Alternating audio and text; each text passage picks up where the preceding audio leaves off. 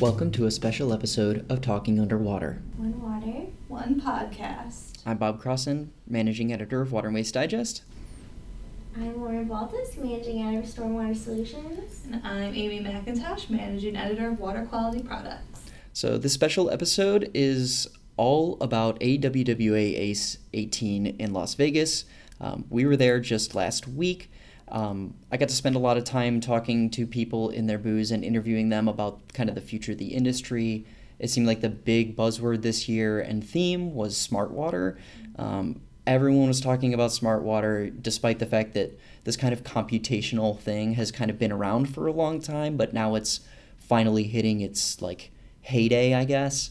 Um, so it became a big a big topic of discussion, but um, I wanted to start with uh, with Amy and Lauren because they actually attended, got to attend some sessions, and wanted to hear a little bit about what they had learned um, while they were there. So, So um, the first thing we did was we went to um, the opening general session, Mm. and that was really interesting. Uh, we started once the official uh, AWWA business was taken care of. Uh, we got a really cool um, virtual real or yes virtual reality demonstration uh, from a utility who they had us download an app. We put our phones in this little box that they gave us, and we got to see a tour of a facility. If you thought that was cool, you can find plenty of virtual reality in our magazines. well, it's augmented, Augmented reality. reality. but it's in the same vein. Yes. Mhm. Um, so that was a super interesting demonstration. Um, and the uh, opening general session keynote speaker, Ira Flatow, yes. yeah, uh, Sci- Science Friday, guys. NPR's Ira Flatow uh, was the speaker, and it was very interesting. He was talking about being an innovator when, um, about how not all innovators are scientists, and how regular people, celebrities, all kinds of people with a good idea, you're all innovators. So it was, it was pretty interesting. Including Um, some pretty cool um, women and innovators from Mhm. across history and how being a woman scientist isn't just wearing high heels in a lab. Yes, he did play a moderately offensive commercial that he acknowledged. He because acknowledged, yeah. That was pulled from the air because you could you could feel all the women in the audience kind of tense up when Yeah. he started playing this commercial. Yeah. But luckily, that was the point. So. Yeah, he was Um, really good Mhm. to listen to. hmm Um, we, Amy and I both went to a couple, a couple of sessions between, you know, talking to people on the show floor, and um, I went to some stormwater sessions. Um, there, one of the sessions I went to was particularly about how stormwater is connects to one water, which we all love one water. We were talking about it. Um, and particularly how green infrastructure plays a role in that. So I'll definitely be following up with that speaker and seeing if they want to talk to me again. Mhm. Um, what what what sessions did you go to? Um, I was trying to go to some sessions about small systems because that's kind of a focus that we're trying to take here. Uh, unfortunately, the ones that I went to weren't as small as I had hoped, but they were still very interesting. Um, some of the utilities represented were Tulsa. There was someone from St. Cloud, Minnesota. Um, and right then I knew that those were going to be a little larger than the smalls that I was looking for. But it was still interesting to kind of hear some of their problems. Um, Mhm. the speaker from Tulsa was talking about some of the equipment they have at their plants that they can't.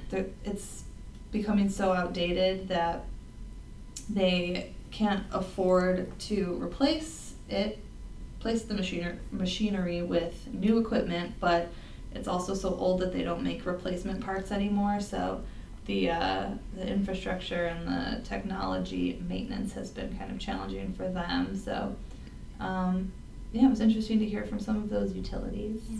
Yeah.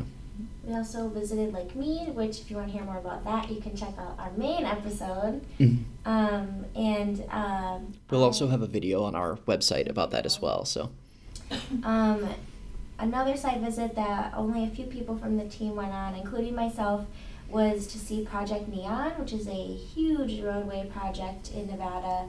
Um, and uh, there is a stormwater component there because it is such a large road project, and um, Nevada experiences a lot of flash floods, so they have to be prepared for those. there's also a lot of um, wind erosion. So I was talking to the um, contractors a bit, project managers a bit about how um, there's they spray down the dust and they really try to manage that in this dry, dry heat of Las Vegas. So um, that was a very, very hot site visit. It was 108, um, but it was really interesting. Yeah, getting back to what Amy was talking about with the small systems, um, I got to meet with U.S. Water and I interviewed Nathan Bach and Mary Sitko. Uh, Nathan Bach is a senior executive for U.S. Water, and Mary Sitko is municipal sales director for Tonka Water, which U.S. Water per, uh, recently acquired. I believe that was last September. Um, so I got to speak to them a little bit about small systems as well in, as industrial systems. So here's a little bit from that interview now. So here at ACE, you guys are highlighting uh, a project in Ohio. Can you talk to me a little bit about that? Sure. It was a small town in central Ohio that needed help with iron and manganese filtration and also uh, softening. Okay. So the equipment that we selected for our system included uh, the Dualator 3, which is aeration, detention, and filtration, followed by uh, membranes for RO for the softening. Yes. It's a little unusual to have a gravity system paired with a pressure system, but what really appealed to the city in this case was the low profile of the Dualator 3 and the compact footprint. Okay. And it also gives them very easy access to maintenance for the filters, which would be different in a pressure system. They wouldn't have the access. So it, um, it's about a half MGD uh, facility Okay. and serves the town of about a thousand people. Now that leads right into the next question. Small systems. You're talking about a very small system there. Um, what other types of things have you guys been working on in small systems? Like, where are you seeing trends go? We, um, most of our sites historically, or our projects historically, have been small systems. We focus on about 100 GPM um, up to, you know, one or two MGD. Would probably be about 80% of our projects. And as far as the technologies available to these systems, a lot of these municipalities are resource constrained. Um, so there, I think there's a lot of things that they want to do, but they have trouble. Um, one thing we have done with our controls, we have full system control, and we've given these operators remote access so that they're able to. Most of them have multiple jobs within the municipality, so they're able to access and see how the system's running when they're not actually. So that was an interesting discussion with, with them. They had a lot more to say. Um, we did get a lot of this on video as well. So if you want to see the full interview, please visit our website. We'll have a video of that uh, up for you to see and hear a little bit more about their vision, um, U.S. Water and Tonka Water working together so that they're in the, both the municipal and the industrial sectors, and what that means for uh, the future of um, of their business. Uh, next, I spoke with Itron. Now, um, they talked a lot about smart cities and smart metering. They had a they had a meter that they were showing off that was a um, solid state meter with its own their own in-house developed polymer. Um, but part of my discussion with them, beyond just the product information, was talking a little bit about water scarcity, water loss, um, how to manage pressure in a system, and whatnot. So here's a little bit of my interview with Mike Scarpelli. He's the director of product management and customer quality at Itron. We're really trying to challenge the market and get to smart cities because we feel like there's, in my, in my opinion, there's four separate markets in North America. Really, there's there's a small to medium utilities that's you know anywhere from 500 to 10,000. You know, really that's small to medium. Then there's the medium to large and large utilities um, that that uh, you know want AMR, walk by, drive by, or fly by, um, and you get into the real large utilities that are want managed services and optimization, and then there's the smart city, and that smart city wants everything connected, and, and I think so. So really, that smart city is just boiling over right now. I mean, in the last what five years, three years, five years, I mean that's that's just that's taken over. I mean, everything's connected. More of us have more of us will have smart cars, and that's going to be part of your. You know, I mean, it's just it's crazy how Yeah. fast it's going. Yeah. Yeah. Well, I mean, it's, it's just very clear. There's so much smart water, like the that's just the buzzword on every Right. sign that I feel like I see around here. Like it doesn't matter where I'm looking, I'm seeing smart smart water from everybody. So it's just like that is the future. I feel we're at that we're at the boiling point now, and it's like Well, where's it gonna go? it's that next resource that's going to be shortage, right? I mean, Yeah. Right, I mean, not everybody has renewable water. Like, I think we're spoiled in the Pacific Northwest because we get snow every year. I Yeah. mean, sometimes we get a lot, a lot more than we'd like. Yeah, we're in Chicago. We know the same deal. Yeah, so, so you know, we don't worry about it in that northern northern part of the United States. The lower part, yeah, it's totally different. Yeah. you know, Yeah, um, so- right here in Yeah, Las right in Vegas. this exact area. So yeah, nat- nat- so naturally, Cape Town has been something that we've been covering because it does kind of have that one water aspect to it. Um, so I wanted to include a little bit of that from Itron because they they were talking about some of that and kind of the water resources and how to best use them. Um, and on that topic, I also spoke with Fracta. Um, they are a machine learning company, so they use the data from uh, water treatment plants. Um, they have their internal in-house people, what they call wrangle that data, and then they send it through this machine learning AI, and it determines uh, or tries to assess where br- breaks in a system are, are likely to occur or where leaks in a system are likely to occur. Uh, it was a really fascinating interview that I had with um, Doug Hatler. He's the VP of Sales for Fracta. Um, so I wanted to- you to hear a little bit about how that works from Fracta's side. So here's a little bit of that. There's three steps, and you can see them over there. But we get the data, we, we wrangle it. We call it wrangling. So we go through, we, we look at the data, we look for errors, then we wrangle it, which is really in, in data science terms is taking the data and transforming it into the form for which you, it needs to be in to do whatever you're going to do with it in computer science. In this case, put it into the machine. Yeah. So we, we take all that data, put it in there. We also then put on top of it all these other data points like soil properties and all that. And then we run the machine learning algorithm. It's a supervised machine learning algorithm. So we, tra- we train it with the with the data, but then once it's once it's it's learned, the, you run the full kit. You've run the full set of data now, and we predict. And now we've predicted it. When it comes to doing this desktop assessment, are you using data that the operators in the system is providing you then? Yeah, what they do is they provide us their asset data, which normally comes out of their GIS. A lot of them use Esri Okay. GIS. Yeah. And what we need, what we get from them is, um, like any asset, it'll have an ID number, an asset tag, like you've seen on your computer or your desk Mm-hmm. Yeah. at work. They give it a pipe ID, so we get the pipe ID, Mm-hmm. the segment length, its diameter, the material of construction. In water mains, it's typically steel, cast iron, ductile iron, some some, some form of plastic, or then there's reinforced steel and reinforced concrete.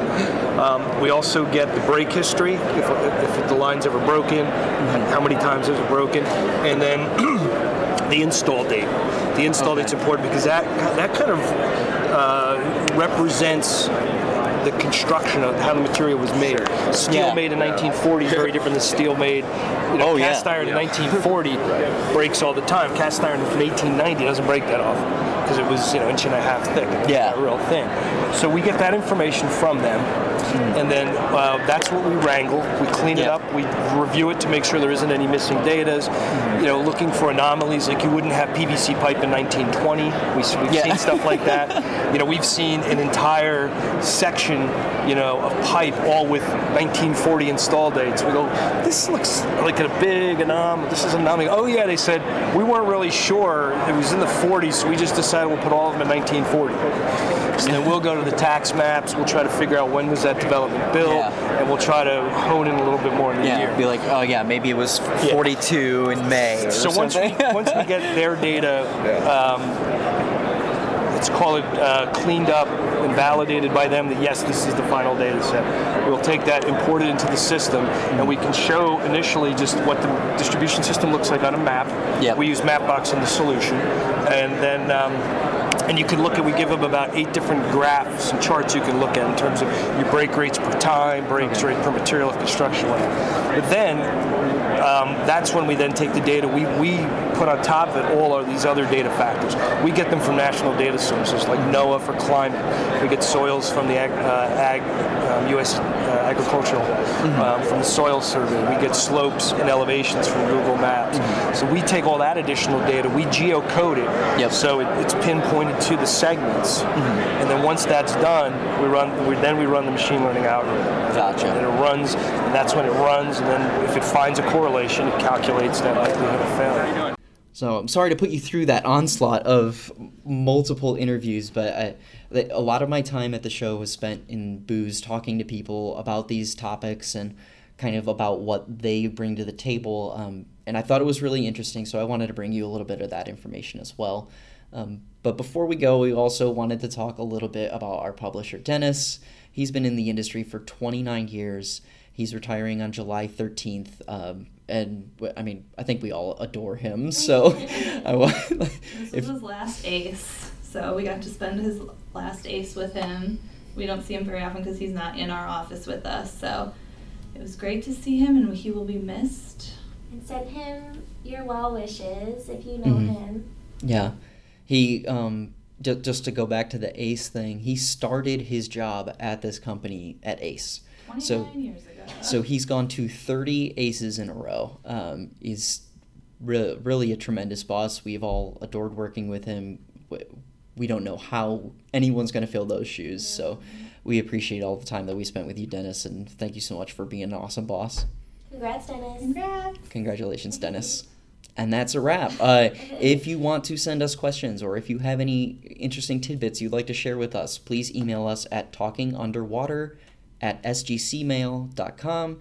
You can find us on uh, SoundCloud. We're working on getting on both iTunes and Stitcher so that you can update your feed whenever you want, whenever you need it, as soon as an episode comes up. In the meantime, please sign up for our podcast newsletter. You can find that on all of our sites. We'll send out a e-newsletter every time we have a new episode and you can get it right then and there and you can listen to it whenever you have the free time so. That's on water and waste digest water quality products and stormwater solutions. Yeah so please please sign up for that and we'll be sending that out to you as often as possible. Oh, I was just gonna say we'll see you at the next trade show. Yeah. Yeah. That's how your ace was. Yeah. My next my next show will be the One Water Summit in Minneapolis, so I'm hoping to have some good One Water interviews for you uh, sometime in mid July. So look forward to that special episode as well. Thanks, Bob. Thanks everyone. Thanks everyone. Bye.